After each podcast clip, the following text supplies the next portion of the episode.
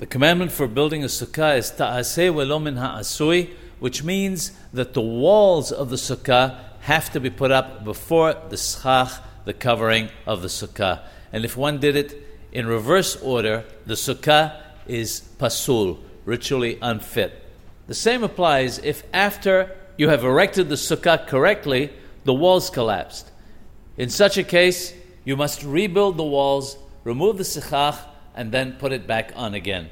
However, once Sukkot has started and you have sat in the sukkah, then because the Kedusha has rested on it, if you rebuild the walls without removing the sichach, then b'di'abad it is kasher.